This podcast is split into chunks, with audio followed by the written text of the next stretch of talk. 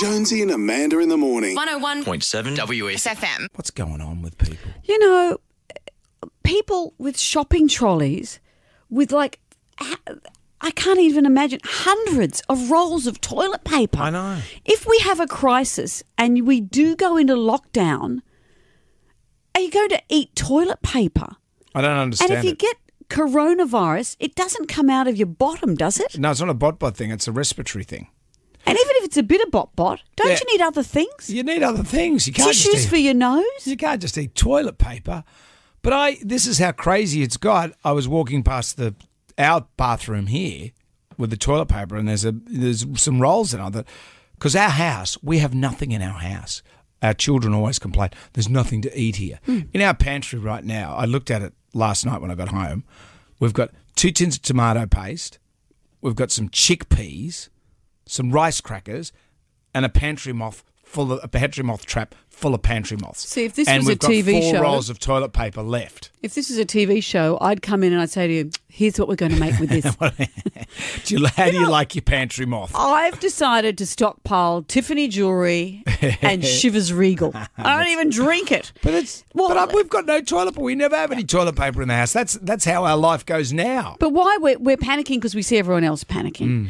But it was explained to me by one of the girls in the typing pool earlier. Yep. And he said, Foxy, yeah, and he said, people are doing this in case we have to go into lockdown for two weeks, in case you're quarantined in your own home for two weeks. And I suddenly thought, oh, was that why people, duh, hadn't occurred to me why people were panic buying. Right. But in two weeks, how often do you have to wipe your bottom? It's a country and western song incident. It's a rhetorical question.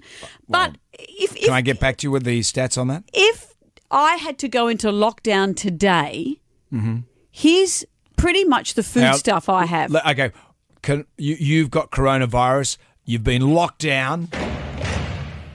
I'm locked in. You're locked Can't in. leave the house for two weeks, say. Here's what my family would eat. Here's what I picture in my cupboards at home. I just really no food, but a lot of condiments.